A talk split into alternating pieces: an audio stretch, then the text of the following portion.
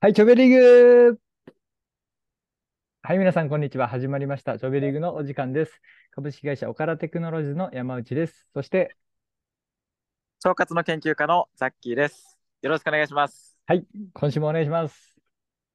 でまあ、このラジオはですね、あの腸活の良さを知りすぎてしまったボディービルダー山内と、あの世界中の論文読みまくって、腸活深掘りまくってるザッキーさんでお話している、腸活を学べる面白おかしいラジオとなっております。で、今日のテーマ、あのズバリですね、食物繊維、重要性分かったんですけど、その後何を食べればいいのかっていうのを深掘っていっても大丈夫ですかはい、わかりました。ありがとうございます。そうですね。えお願いします。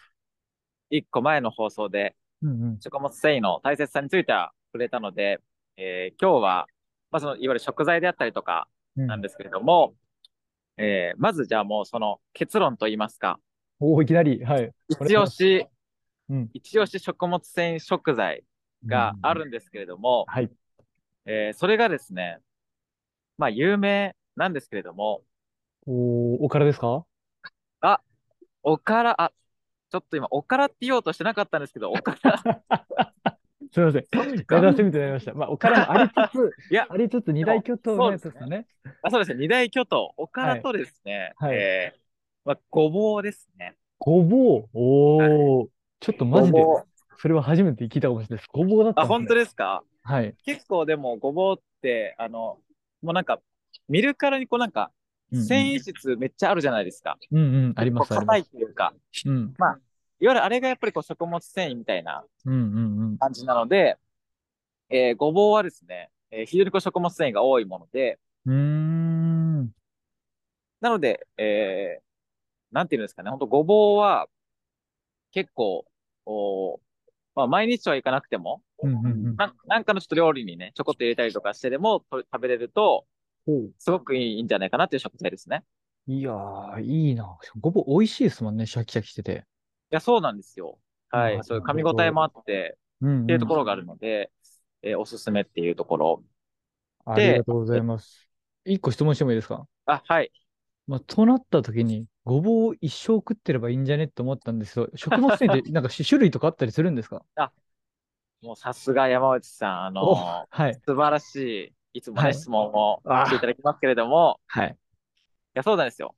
これ、あの、食物繊維はですね、まあう、ん主に2種類。うん。で、まあ細かく言うと、もうちょっと種類あるんですけど、大きく2種類がありまして、で、この2つを、やっぱどっちとも取っていくことが一番大事なんですね。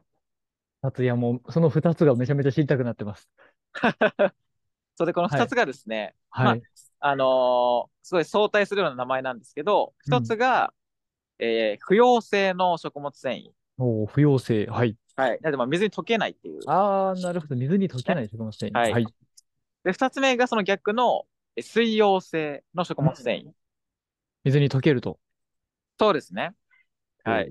で、、まあただ最近はですね、まあ、なんかもうちょっと細かく分けられて、うんうんうん。あ、の、ここにですね、発酵性の食物繊維っていう、えー、そうなんですよ。もうなんかね、最近で発酵性出てきたんですけど、はい。まあ、でもこの発酵性はですね、その、不溶性と水溶性、どっちともに分類されてるので、なんか、おー、まあハーフ。まあまあ、なんか、そう、ハハハーフみたいな、本当に。へー。なので、まあ、分かりやすく言えば、水溶性と不溶性だけ覚えとけばね、OK かなっていう感じですね。わかりました。じゃあその2つ、しっかりと覚えておきます。ちなみに、じゃあそこの2つで、それぞれ何を取るのがベストかも、もうあ聞いちゃっていいですかねはい気になってしょうがなくて。そうですね。ちょっとじゃあもうそこもなんですけれども、で、さっき出て、このごぼうに関してはですね、うんうんうんえー本当に、まあ最初にも、最初に出てくるくらいなので、結構その2つをですね、バランスよくどっちも含んでるみたいな。おえー、はいはい。そうなんですハイよブ。リッド。はい。ハイブリッドの食材。で、えーで、さっきも出てきたおからについてはですね、はい。あの、水溶性はかなり少ない。ただ、か不なり少ない溶性はめっちゃ多いみたいな。めっちゃ聞きました、皆さん。不要性めっちゃ多いらしい です。もう一回言います。そうなんです不よ要性めっちゃ多いらしいです、お から。そう、からめっちゃ多いです。なるほど、ありがとうございます。はい。はい。で、もうちょっと不溶性多いもので言うと、うんうんうん。えっ、と、例えばですね、えーさつまいもさつとまかい、も。はい。はい。もう結構不溶性が多くて、水溶性はまあ少なめみたいなうんうんうんうん。食材だったりしますね。ありがとうございます。ちなみにもう、これも今気になってる人多いんじゃないかなと思うのが、結はい局どっちが大事なので言うと、どうなんでしょあそうですね。これで言うと、う。うんううん。ーん、まあもちろんどっちとも大事なんですけど、はい。強いて言うなら水溶性。おお、水溶性、C というのは水溶性、ちなみにじゃあここもバランスが重要だったりますか。そういうんです。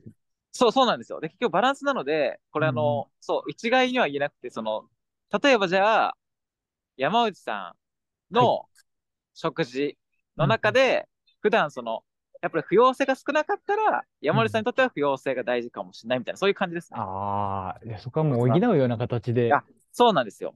なるほのでどかまあ、すごく具体的な、じゃあグラムとかで言うと、はい。あの、一応日本人の、まあ、この、あの、厚生労働省がですね、はい日本人の人はこれぐらい取りましょうみたいなのが決め、られてるんですねそううんうんうん。でそれが、あ一応、男性であれば、まあ、1日に、えー、21グラム。 21って結構多いイメージなんですけど、そんなみんなそう取っで、てこるのんですか21グラムというと、はいあの、まあ、なんか急にね、数字だとちょっと分かりづらいと思うんですが、まあ、大はい体ですね、はい。あの、例えば、えーじゃあそのごぼうを、はい、ごぼう。うんえーまあ、じゃあ、一人、なんかごぼうのきんぴらうん。うんうんうん一人。前食べたとしたら、多は分いごぼうって大体、まあ、100グラム多くても、うん、多くてももっとそう少ないと思うんですよ。はいうんうんうん。でそれでですね、食物繊維は、えー、まあ、6グラムぐらいみたいな。おい なるほど。はい。まあ、ただそのもちろんごぼうだけで見たらそうなんですけど、はい。その他の、例えば野菜とか、うんうん。あーまあ、あと、お米とかにもですね、お米も入って食ま物すね。繊維は、そう、結構他のものにももちろんちょっとずつ入ってるので、はい。えー、まあ、そんなに21とか、あと女性で言えばう18グラム必要なんですけど、うんうんうんうん。そんなに遠い数字でもないと言いますか。うん、なるほど。ただその、一応、その栄養の調査、はい。日本人の人の平均、まあこれぐらい取ってるよねっていうので見ると、やっぱり食物繊維はですね、だいたい1日に一日に4グラムとか5グラムぐらい不足してる人が多いんですよ。不足してるか、よかった。安心しま した。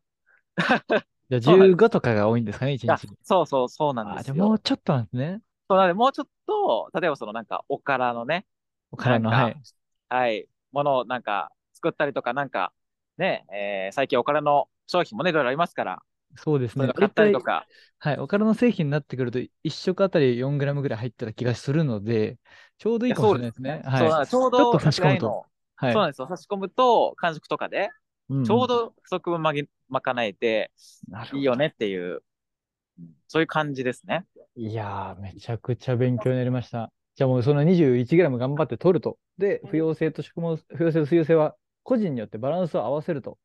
そうですね。個人によってバランスがあるので、まあ、あの、基本的にはやっぱりその、本当両方とも、なんか半分ずつぐらいもし取れたらうんいいんですけ。ど、なんかそんないちいちでもね、毎日、グラムまで測ってられないので、捨 てられないです。はい。